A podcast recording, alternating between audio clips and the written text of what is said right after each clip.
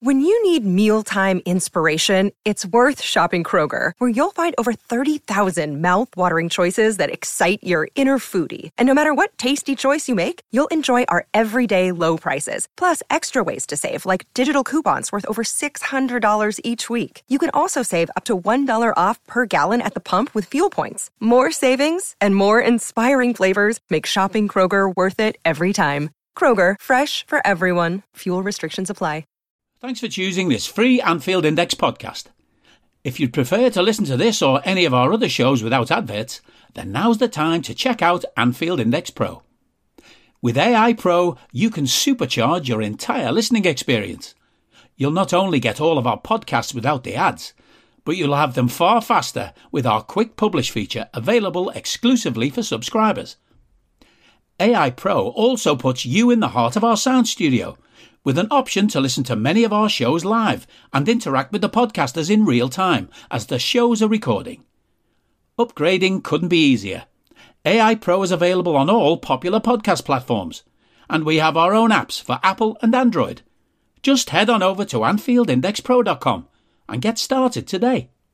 Hello and welcome to the Daily Red, your lunchtime catch up on all things Liverpool FC on a Wednesday on which absolutely nothing is going to happen because it's a Wednesday in December. We play tomorrow night in the Europa League, and I'm sure we're all very excited because it's a game that is completely meaningless for us because we have already qualified top of our group and have absolutely nothing to play for. So there is no reason, absolutely no reason for any player of any real importance to play in this game. We will advance to the last 16 of the Europa League we can sit back and relax as the teams dropping in from the Champions League play the teams who finish second in these Europa League groups for the right to compete with us in the last 16. Now, dropping in from the Champions League, confirmed Galatasaray, we'll have nothing to fear there. We should also confirm Manchester United eliminated from Europe. Eliminated from Europe from a group that had Copenhagen and Galatasaray in it. But Erik Ten Hag is doing an outstanding job, so we should all remember that. Working miracles on a on a shoestring budget. Uh, Lens drop in. Sevilla eliminated. Lens beat Sevilla. So Sevilla are out, thankfully. We won't have to deal with them and their zombie nature towards the Europa League. Lens, not a team that we should be overly concerned with. Braga dropping in. they're a team we should beat comfortably. Benfica, who have been dreadful in the Champions League this year, beat Red Bull Salzburg last night and took their spot in the Europa League. Benfica, not a team we should be overly concerned with. We also know that Feyenoord will definitely be in the Europa League this season after Christmas. There's some good players in that team but again, not someone we should be hugely concerned with. In Group F, any of PSG, Newcastle, or Milan could still drop in. Preference would be Milan. Worst case scenario would be PSG. Purely because, regardless of the fact that they're a bit of a mess, regardless of the fact that they're not well coached. They do have incredible individual talent and they can beat anybody when the mood takes them. It will almost certainly be young boys, but Red Star could still find the way in either way. We're not going to be worried about whoever comes in from Group G. And then from Group H, it will be either Porto or Shakhtar Donetsk. you'd probably rather play Shakhtar. We should beat both of them, but you'd probably rather play Shakhtar. Purely from the point of they don't get a home game. So you'd play a, you'd play a home game against them and then a neutral venue game. So that is favourable, but we know we can beat Porto if we need to. Uh, in the Europa League, for right now, it's West Ham and Freiburg advancing. We won't fear either of them. Marseille and Brighton advancing from Group B. We won't fear either of them. In Group C, it will be two from Real Betis, Rangers, and Sparta Prague. We're not going to be overly concerned with any of them. In Group D, it's Atalanta and Sporting. They're both decent sides. We should beat both of them. From our own group, Toulouse or Union, we'll beat either of them. If we need to play them in a in a knockout round, if they if they somehow get through and we face them again, we'll beat them comfortably. Group F, it's Rennes. They're having a really poor season. Villarreal not having a great season themselves. Very hit and miss. Group G, Slavia Prague or Roma. I mean, Mourinho's always just going to be horrible to play in a knockout game, but you're not going to be too concerned. Group H, it will be Leverkusen. They'll be tough. They'll be tough. They're still unbeaten across all competitions this season. They're a good team. They play good football. They've got some really good players. And it will be one of Qarabag or and we're not going to concern ourselves massively with any of them.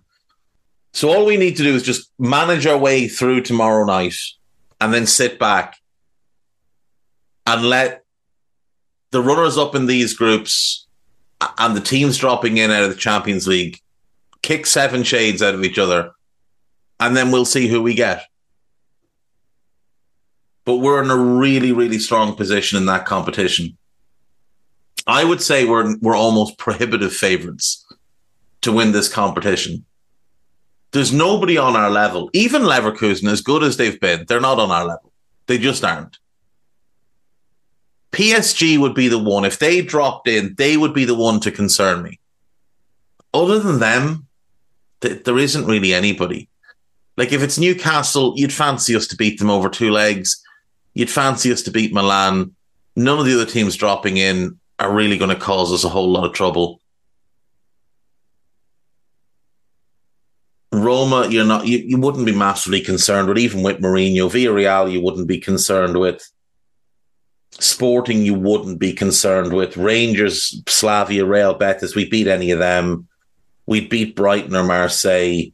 We'd beat West Ham or Freiburg. Uh, this competition is right there for us, but we need to be we need to be making sure we cover all our bases. So we know that Joel Matip is going to miss the rest of the season. Alexis Mac Allister is currently out injured. Jurgen told us it was a small cut. And what we now know is that Jurgen lied again. This isn't a small cut. He's not in a knee brace because of a small cut. Uh, he's not on oxygen because of a small cut.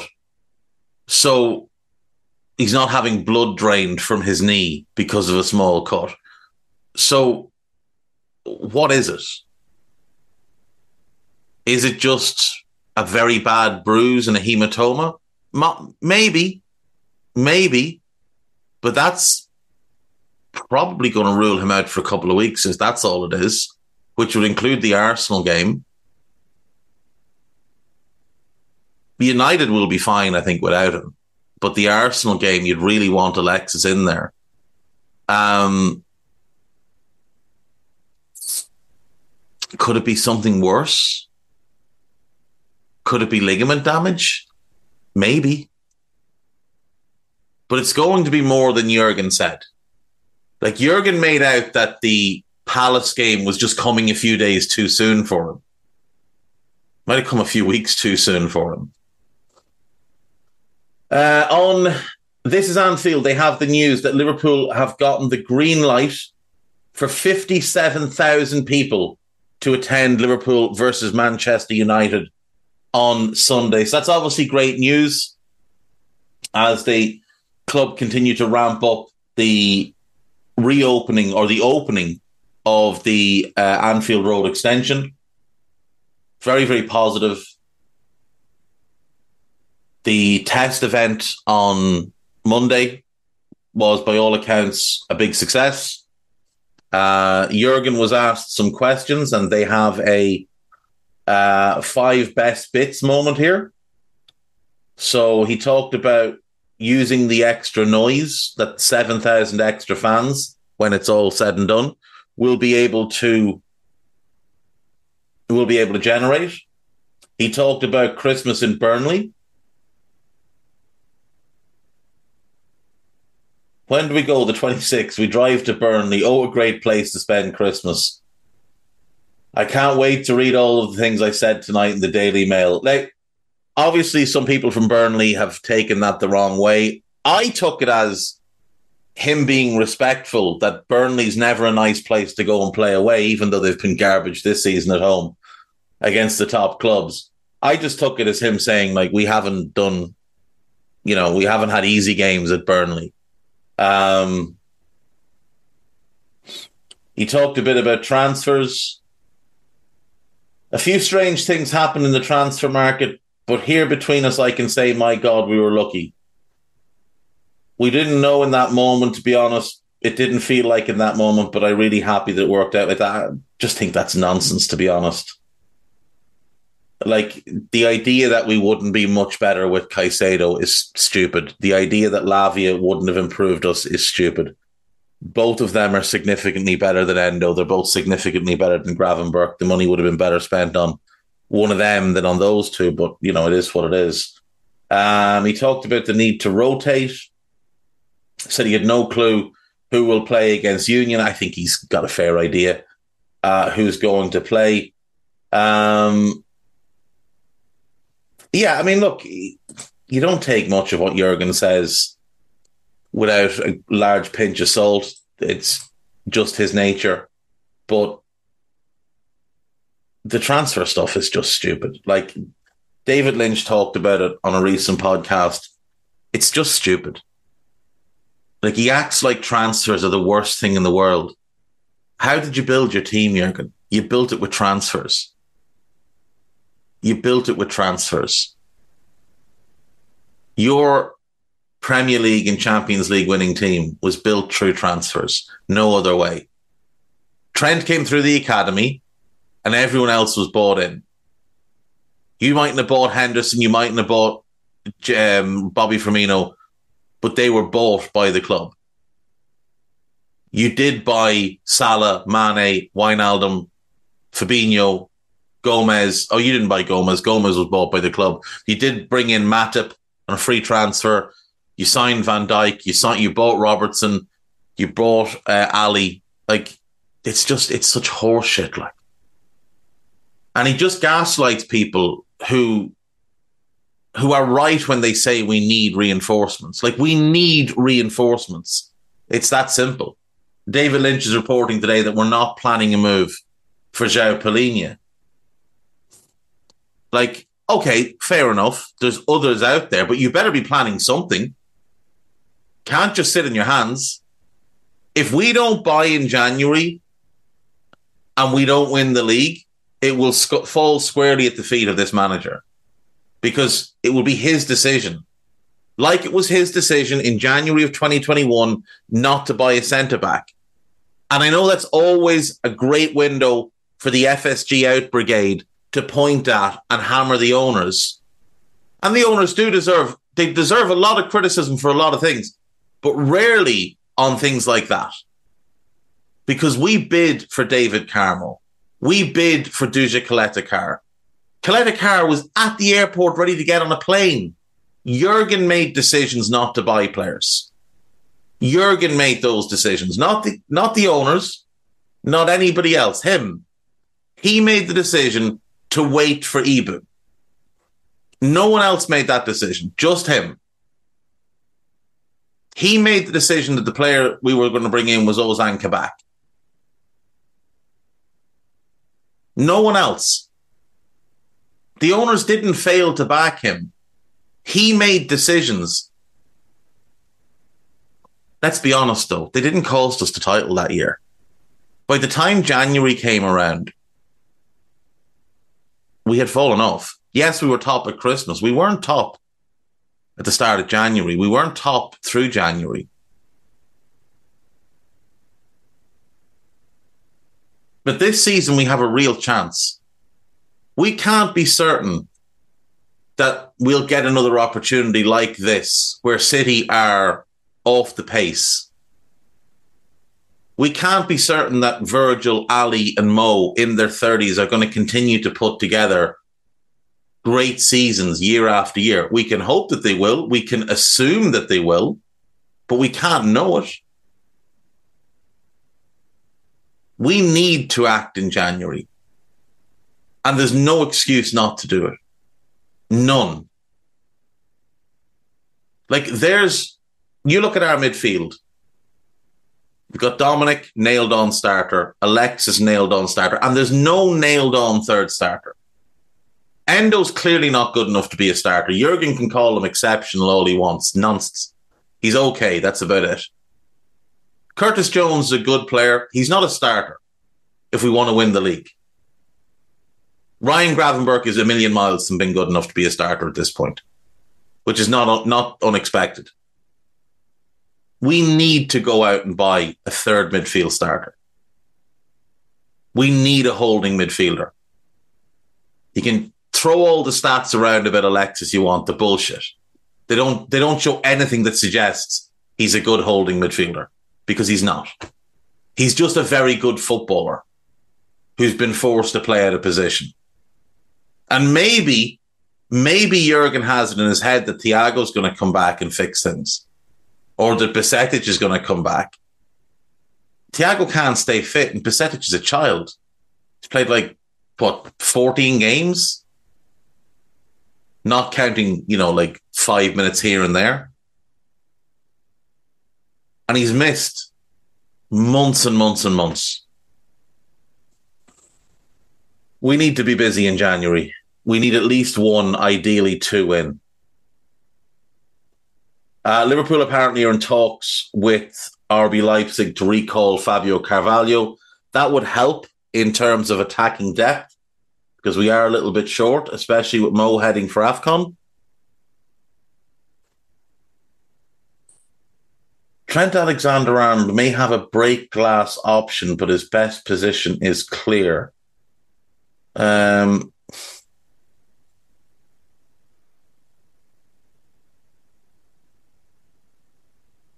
This is written by David Lynch.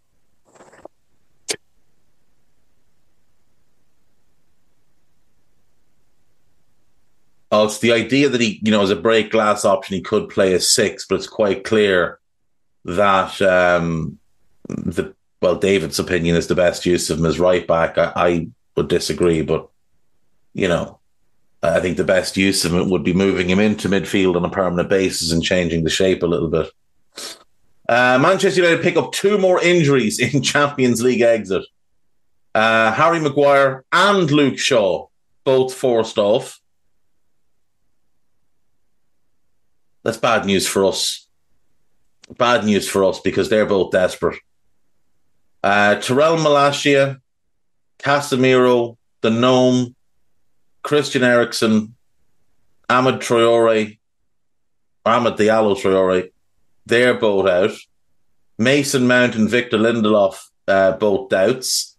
Jadon Sancho, the manager suspended him because he's, you know, he's in his feelings. Uh, Bruno Fernandes got himself suspended on purpose. Marcus Rashford and Anthony Anthony Martial both missed the Bayern Munich game due to illness. Um, so it it's looking like potentially a back four of Diogo Dalot, Jonny Evans, Rafael Varane, and Sergio Reguilon. We should win this game. we really should win this game. But it will be tougher than people think. We won't beat them 7 0 again. There's just no way we'll beat them 7 0 again. They'll come and park the bus because that's just what they do. Virgil van Dijk has just produced a Premier League feat only four others have ever beaten. Uh, blah, blah, blah. Only four players in Premier League history have recorded more goals from centre back than Van Dijk, who has 21 to his name. So Sami has 22. Koscielny had 22. Gary Cahill had 28 and John Terry scored 41. Hmm. Fair enough. Jaap Stam highlights area Virgil van Dijk can still improve. Well, this will be interesting. His positioning, at times he makes it difficult for himself. Sometimes he needs to chase when he doesn't want to chase. He's stepping up trying to catch players offside. But if his positioning is a bit better and he steps a bit more back, it's awful. See, this is the problem with, with older players. Jaap Stam didn't play in the era of VAR. We haven't been caught out from an offside in the VAR era because of Virgil stepping up. Not once. Not once. When he chases back, it's purely because the linesman hasn't done his job.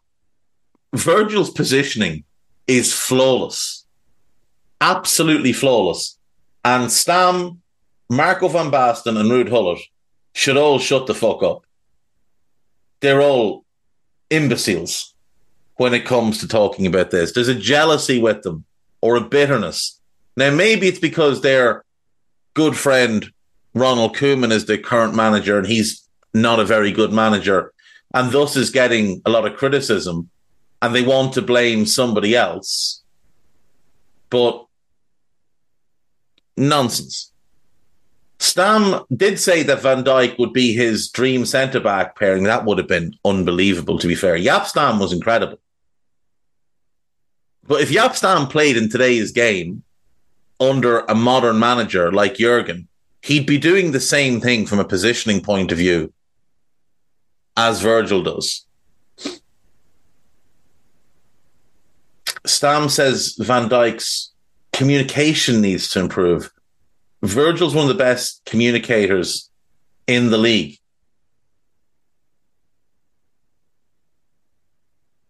Very, very strange. Very, very strange comments. Virgil's one of the best communicators. Virgil's been the leader and organizer of our team since the day he arrived. And when he hasn't played or he's been off form like last year, we've been a train wreck. When he does play, we're incredible.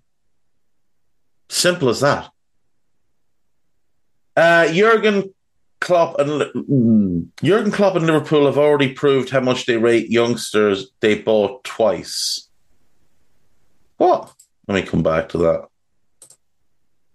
Uh, there's a piece about United, a piece about Eric Ten Hag, and Brendan Rodgers apparently. Uh, Mohamed Salah could set sights on Wayne Rooney Premier League record with new Liverpool contract. Let's have a look at that. Uh, there's a piece about United's injury absences and illness absences. Moises Caicedo should be changing agent instructions as Liverpool snub becomes Chelsea nightmare. Um, blah blah blah. Liverpool will never learn Thiago less Thiago Alcantara lesson amid return hint and Declan Rice shows why. We'll have a look at that.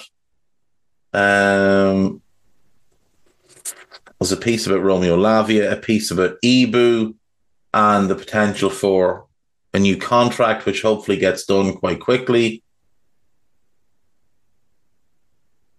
What player did we buy twice?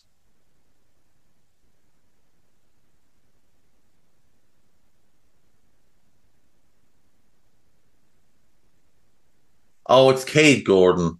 It's Kaide Gordon. We didn't sign him twice though, so it's just that he signed, played, got injured, and is now back. I really hope Kaide plays tomorrow night. It, even if it's just off the bench, I really want to see Kaide Gordon play. Um, Mo Salah chasing Wayne Rooney's Premier League record.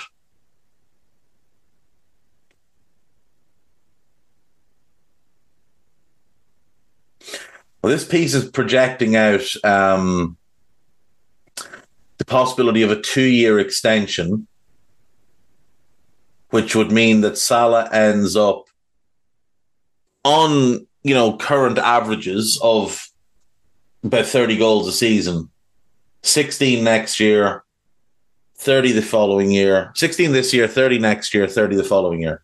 Uh, that would get him to 276 goals behind only Roger Hunt and Ian Rush. And I mean, you wouldn't be looking at him leaving even after that because why would you? You know, I feel like he could play at least another couple of years after that. So I think I think Roger Hunt is definitely um, someone he can overhaul. In the Premier League, uh, he's currently joined tenth with Michael Owen with 150. Next up is Jermaine Defoe, and then Robbie Fowler at 163. Defoe 162, Fowler at 163. Then it would be Henry at 175. Um, so what they've done is they've uh, projected an average of 23 league goals for the next two and a half years. He'd become the fourth entrant into the league's 200 club after Shearer, Kane, and Rooney. While Shearer is almost certainly out of reach, Kane and Rooney look like realistic targets. Yeah, yeah, to be fair, they do. Rooney has 208. I mean, if most days he can get there. And most comments after the celebration of his 200 goal were here's to many more. So, you know, hopefully, hopefully we can get um we can get Mo signed up. Oh, this is this piece about Declan Rice is basically Thiago giving Rice an absolute roasting and uh, Liverpool fans getting very excited about. Um, well, actually, no, this piece is easy is silly. Uh, so it's about Liverpool fans getting excited by Thiago posting a picture uh, of him walking into the AXA and then it tries to make some weird statistical comparison between him and Declan Rice, which is just, you know, just silly. Really, just silly. Uh, on to AnfieldIndex.com, and we have a whole bunch of new stuff up. So there's Jurgen calling Endo exceptional, a uh, piece about Alexis and his injury, a piece about Graham Souness, a piece about potential changes that Jurgen could make, Victor Osimhen has beaten Mo to the African Footballer of the Year title. So do check that piece out as well. And podcast wise, there is absolutely loads. So we have part three of the Songs of Anfield. Dave Davis joined by David Jaggs from the Ragamuffins. So do give that one a listen. There is a Media Matters piece with Dave Davis and Ben Boxek talking about the Palace game. There is the new Under Pressure. Dan Rhodes is back. So it is Dan Kennett, Dan Rhodes, and Phil Barter talking about the Sheffield United and Crystal Palace games. There is a new Scouser Tommy's, Jim and Jay, having a look ahead to the United game. And there is a scouted, which was originally meant to be for Union Berlin. And I think we did about seven minutes on Union, focused on the Palace game, talked a lot about Palhinha um, and then a little bit about Union at the end. So that's what we have. There will be more to come. Harry Sethi will be recording Arrival Recon ahead of the weekend. There'll be another Scouted ahead of the weekend. There'll be Molby on the spot to come. There is obviously to be a post match Raw after the Union game. And there's probably something else that I'm not remembering. Dave Davis will have press conference podcasts as well, obviously, so do check them out. And I'll see you all tomorrow. Take care of yourselves. Bye bye. We hope you enjoyed listening to this Anfield Index show. Please be sure to subscribe to our channel so future podcasts find their way to your device automatically.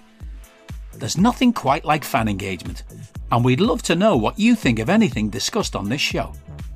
The best way to get in touch is over on our free Discord community, where both podcasters and listeners debate the hottest LFC topics 24 7.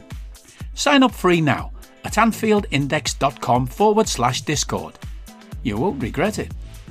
You can also follow us on Twitter at Anfield Index and find us on Facebook by searching for Anfield Index. Oh, and before you go, we'd love it if you could leave us a five star review on your favourite podcast app. It only takes a couple of seconds, and it means the world to the people who create these free shows. Sports Social Podcast Network.